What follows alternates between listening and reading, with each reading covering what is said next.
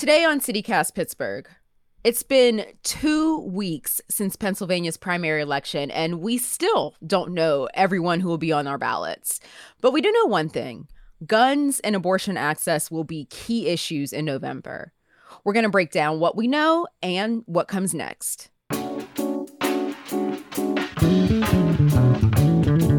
It's Tuesday, May 31st. I'm Morgan Moody, and this is CityCast Pittsburgh.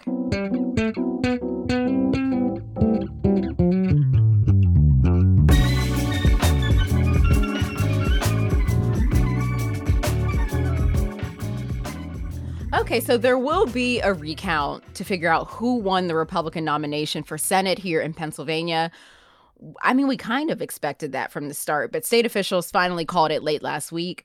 Today, I'm with the rest of the CityCast team Megan Harris and Francesca Dabecco. Hey. Hey, Morgan. Hello. And we're going to talk about what we know, what we'll be watching over the next few days and honestly the next few months. So, Megan, what triggered the recount exactly and what is that process like? Yeah. So Oprah's favorite, our celebrity doctor, Dr. Mehmet Oz, uh, he was facing hedge fund millionaire David McCormick. Um, he's the guy that ran all of those good old boy commercials uh, that, mm. God, they alleged voter fraud. Uh, he repeated that let's go Brandon chant a ton. Um, and he almost, this is my favorite, he identified a uh, disgraced former candidate for Congress, Sean Parnell, as a sitting congressman in one of the testimonials. Drove me crazy. So, anyway, at last count, Oz was up by 902 votes total statewide. It's like nothing. Wow, that's not many. Yeah, so 0.07% of the vote. And under state law, anything within a 0.5 margin automatically calls for a recount. That is so close. This is such a tight race. But like in my head, I imagine the recount being like in a smoky church basement, like, you know, like that operates like a bingo hall, and like some older woman's coming around with her sticker and like very meticulously going over every single vote. Yeah, to make sure you won. Yeah, exactly. That's so great. Um, so have they started the process yet, the recount? Yeah, I mean, some eager beavers probably have. Uh, Pennsylvania has 67 counties, and they can each start when they want to. Um, so that could have been as soon as last Friday and as late as tomorrow. No matter when you start, the recount has to be done by noon of next Tuesday and submitted to the State Department the day after that. So once the State Department has it, then they'll let all of us voters know what's up. And when they say recount, do they mean like literally every ballot in the Commonwealth? Yeah, or is it like just the ones that are left over? I think I read there were still some like 10,000 absentee and provisional ballots left to consider. Oh yeah, the, could those like swing the entire the entire thing? I mean, technically, I'm one of those mail-in ballots, so I hope they recount oh. me. Um, but yeah, that's kind of the thing, right? Like, we don't know how many of those mail-in and provisional ballots, like those 10,000, were actually cast by Republicans. If you look at previous elections, Democrats have typically filed way more absentee and provisional ballots yeah. than our friends in the GOP, um, like in the 2020 election, for example. But right. that was also caused in no small part by the pandemic. So we'll see if that plays out now. Um, but yeah, even a small percentage could change the outcome if with only 902 votes at stake, you know? Wow. And the provisional ballots, uh, those are the ones where someone has to review it, right? Yeah, for a couple of reasons. Um, but most commonly lately seems to be because someone asked for a mail in or absentee ballot, you know, like I didn't think I was going to be in town or I didn't want to be around humans. Um, but then maybe they forgot to mail it in in time or they never got it. That's happened, you know, where it's sent in the mail, but then it gets lost. So then they go down to their precinct or their courthouse and they vote in person. Perfectly legal, but, you know, you can only vote one time. So it takes a sec to cross check all of that. Yeah, it's a process. And the good Dr. Oz also got the endorsement of former President Donald Trump right before the election. It feels like that was like years ago now, but that was right before the leaked draft of the Supreme Court opinion to overturn Roe v. Wade. Right. For a while there, it's all anyone could talk about. yeah. Yeah. I thought this was so funny. Dr. Oz used to talk about abortion access on his show, like not explicitly endorsing it, but like talking about it like this is a perfectly reasonable option mm-hmm. for medical care. Mm-hmm. Uh, but now that he's running running in Pennsylvania, he says he's pro life and supports overturning Roe completely. McCormick, of course, agrees, but he takes it a lot further and says he wants legislators to pass anti abortion bills too. What do we think? Is this one issue big enough to swing people who are maybe registered as independent? Of course. Yeah. And those independents could have a huge impact on Pennsylvania's election results and, in turn, uh, Pennsylvania's access to to this type of reproductive health care.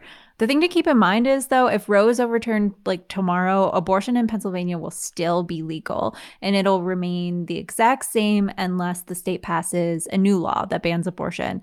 Um, Governor Tom Wolf said that he'll veto any anti choice legislation that lands on his desk, but when he's out of office, that's that story could change. Yeah, I agree with you, Francesca. What about surrounding states? Well, 22 states already have laws to ban or severely limit abortions that would go into effect once Roe's overturned. Um, Ohio and West Virginia are definitely two of those. Um, mm, close. Yeah, there's these. Uh, there's this resource, the Guttmacher Institute. They say that the percentage of women who might drive to Pennsylvania for abortion care following an overturn of Roe is expected to grow by more than a thousand percent. So that's a lot. That's a lot of people. We actually just did an episode talking about the likely caseload from those surrounding states, uh, plus a lot more about the restrictions that Pennsylvania already faces. Like Francesca said, yes, it's legal here, but it's not explicitly protected. So we are still technically considered an at risk state. Mm-hmm. Um, so there's a lot that our lawmakers could do to further protect access if they wanted to. And back to those lawmakers. So the winner put the put the heat on them for a little bit. The winner of that GOP Senate race will run against Democrat and adopted Pittsburgher John Fetterman, who raised 1.6 million dollars 24 hours after winning the primary. That's crazy. Yeah. It's a lot of money. Yeah. And apparently he's fundraising nationwide right now. Yeah, one of our CityCast colleagues in Chicago uh, got a text yesterday asking for donations. It was so funny the messaging on it. Oh, God, let me read it. Uh, Republicans quote: Republicans have proven that they can't be trusted with Pennsylvania's Senate seat. Heck, they had to decide between nominating a hedge fund millionaire, a quack doctor, or a conspiracy theorist. End quote. Uh, he goes on to ask for money. I'm assuming they're just targeting folks in blue states now. That makes sense. Yeah. We are once again coming to you and asking you to please send Pennsylvania money. Please. Okay? we need it. Right. So is is that the way that it works though? Like once there's a clear victory in your party, you can go back to fundraising. Pretty much. I mean, as a politician, like I guess you probably never stop asking people for things, money, support, yeah. something. Um, I and I would bet you money the Republicans are fundraising like crazy too. Like mm. for example, I'm still on a bunch of lists from the 2016 election. So I get stuff from both parties and Trump's people have been sending one or two emails a day telling you that the world is ending and that they need your money right now. but I guess it's probably That's the kind of positivity you need. Literally every email is like right. that. Every single one. They're all like apocalyptic. but it's probably really tough for the parties to get, you know, targeted about it, at least here in Pennsylvania, until they know who their champion's going to be. Yeah, and those people from either side are representing uh, a lot of things that are at, um, I don't know, I guess to say the core of what Americans are kind of fighting for right now, where it seems to be the issues of of healthcare, abortion rights, gun control. Yeah, and right now it's all about gun control and rightfully so. I'm glad you shared all those resources though last week. I don't know if you guys saw them, but Francesca put together an amazing list of organizations and education resources and support networks to help you get involved and and also to how to talk to your children about this sort of thing. So right. some directly benefit the survivors in Texas and a lot of them are for parents and teachers who are struggling here in Pittsburgh. Yeah, thank you, Morgan. I can uh, give some of those a shout out right now. Um, first of all, uh, Ceasefire PA, um, they're an organization dedicated to reducing and preventing gun violence throughout the Commonwealth. And actually, starting tomorrow, they're asking folks to raise awareness during their Wear Orange Week. Um, so you can wear some orange this week to raise awareness and show support. Um, there's also some local orgs that work toward uh, gun violence prevention. There's the Mad Dads of Greater Pittsburgh. I love uh, them. Yeah, they're so great. Uh, the South Pittsburgh Coalition for Peace or Voices Against Violence. Shootings are just devastatingly constant. Even here in Pittsburgh, last month at that Airbnb party in the North Side where those teenagers got shot. Yeah, those two died. And then just this weekend, a one year old boy was killed in a drive by downtown. Yeah, yeah. So, do we know yet how these shootings might play out in the election? Yeah, there's a bunch of proposals, uh, right? But I keep seeing people posting about how nothing's going to change. I also keep seeing, you know, politicians basically saying that they don't plan to change much. Yeah, it depends on who you're looking at, right? And which feeds.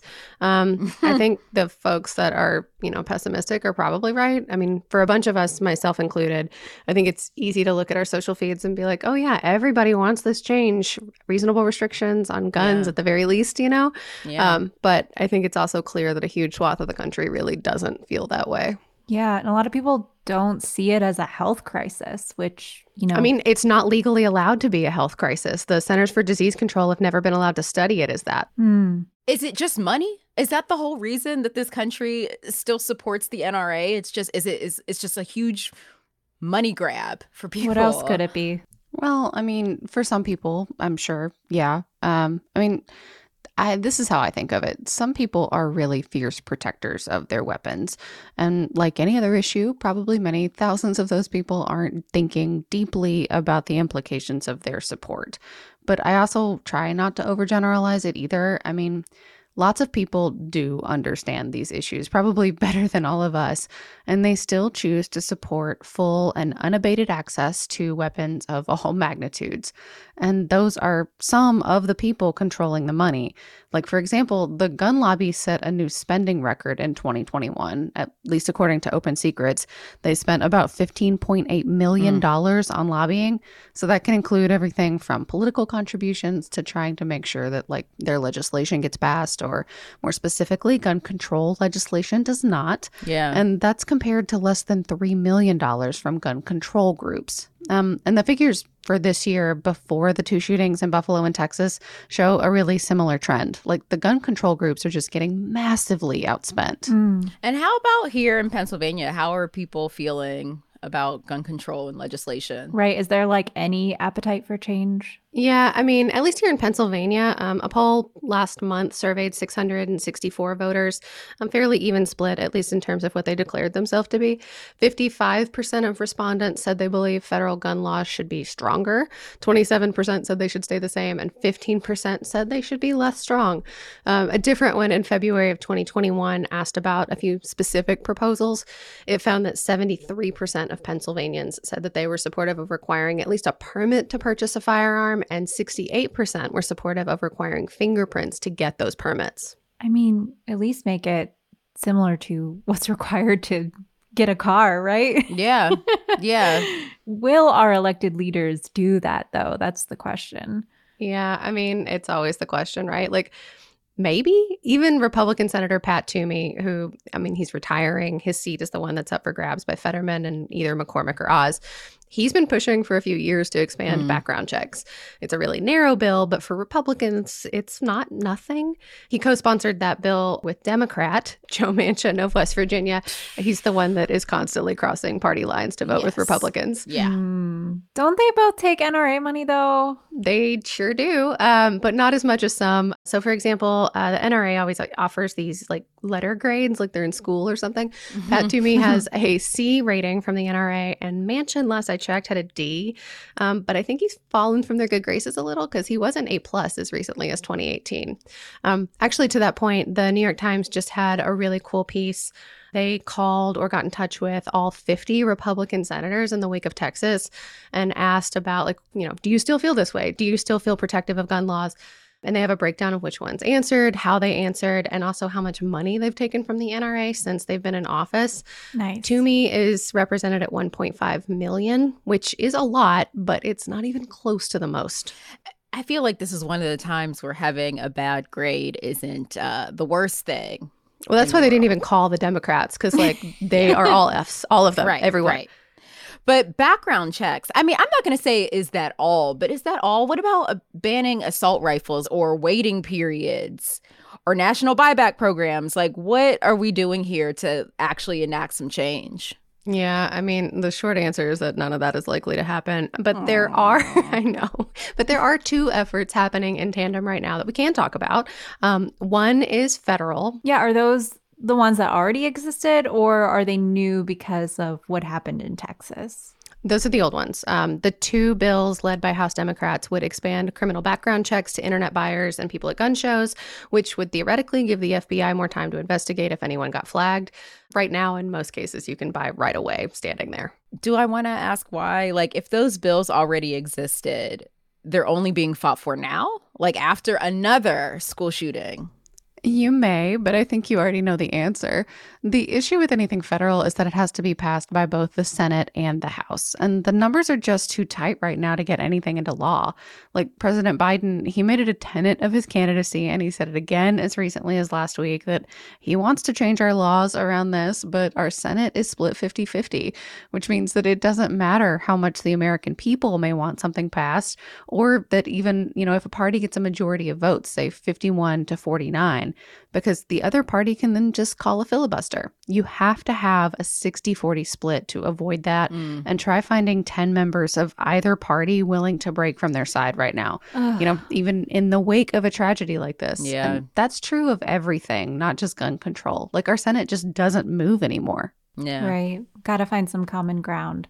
So you said this was two efforts. What's the other one? Yeah, is it a Pennsylvania thing? Yeah, Governor Wolf says he's also tired of a lack of action. In the last six months, he's vetoed two bills pushed by state Republicans that would have removed licensing and background checks entirely. Um, that would have been requirements for concealed carry permits. Part of that one, it would have overturned Philadelphia's requirement for even a permit to open carry. Wow. The second bill he vetoed would have discouraged local jurisdictions from attempting to regulate firearms at all, which I probably, I'm guessing, probably had a little bit to do with Pittsburgh, but mm. I don't actually know that for sure.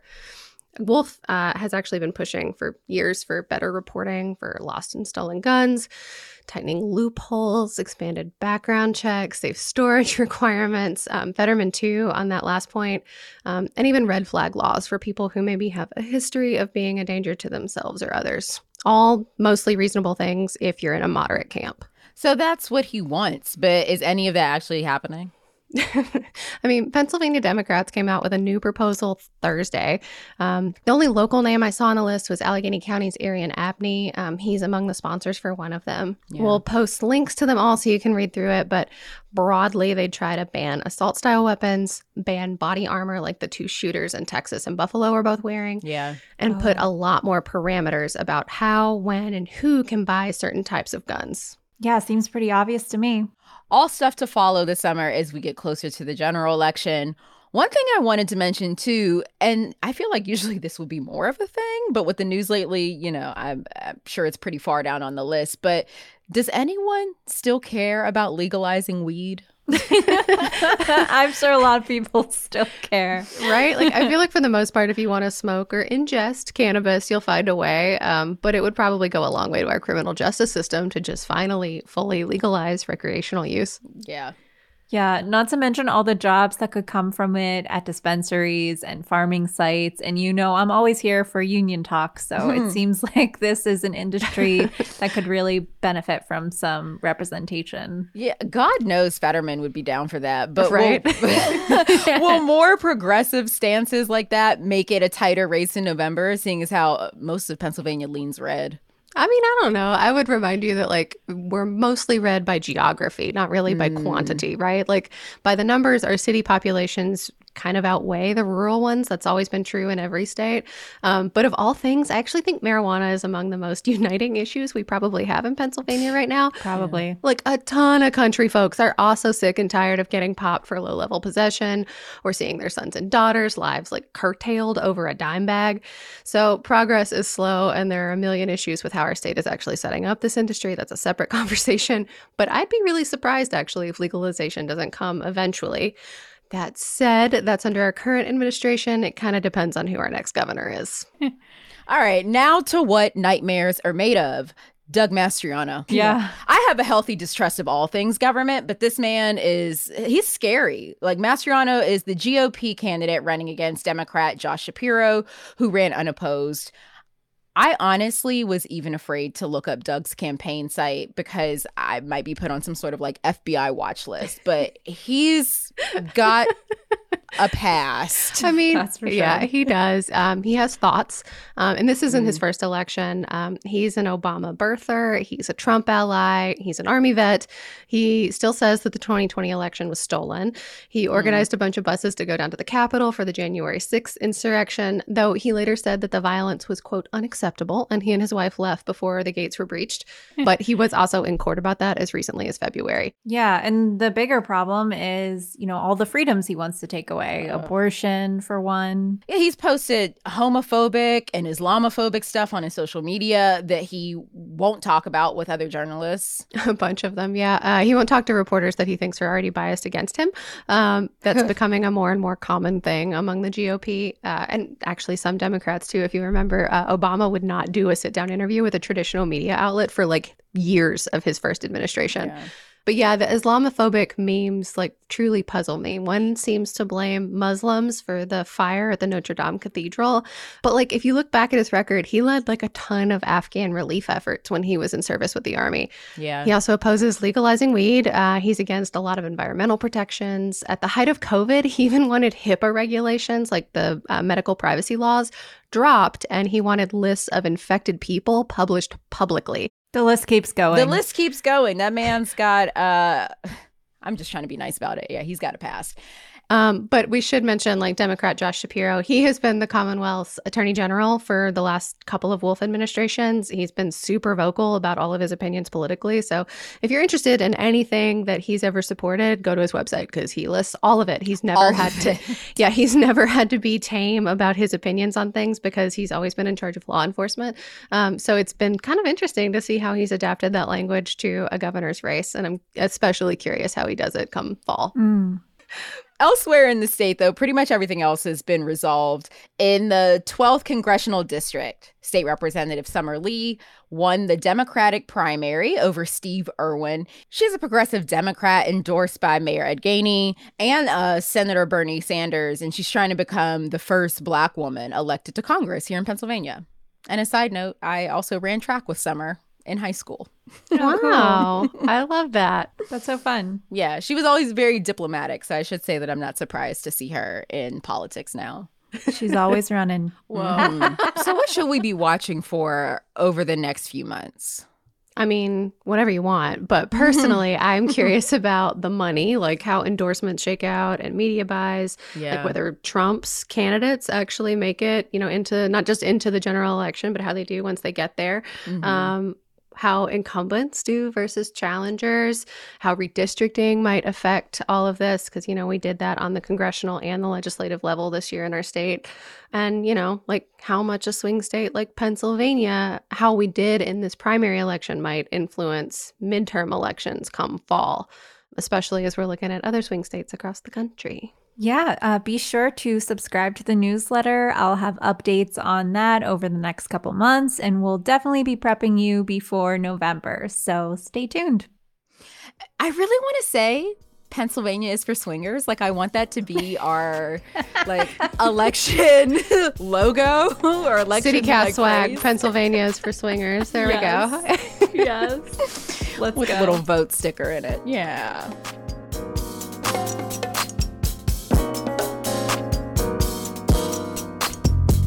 Here's what else is happening in Pittsburgh today. Pittsburgh Police Chief Scott Schubert says he's retiring effective July 1st. Good for you, Chief, because honestly, the 4th is always a shit show. The city says it has nothing to do with the big report they dropped a couple of weeks ago, which included a bunch of recommendations for the public safety department. They're going to do a national search that Mayor Gainey says should be done by the end of the year. Officials are still figuring out what went wrong when that freight train collided with a dump truck in Harmar. 17 cars derailed and 12 of them fell into a creek that feeds into the Allegheny River. You already know where this is going. Some of those freight cars were carrying crude oil, that's a type of petroleum, and now they're worried about how much has spilled into the water. And a great big welcome to our new producer, Mallory Falk. She's joining us most recently from WHYY in Philly, and she covered the border crisis in El Paso before that. So we're so excited to have her on board. Welcome home, Mallory.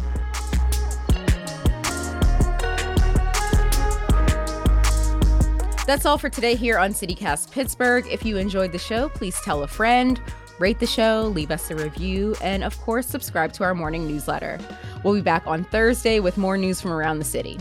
See you then.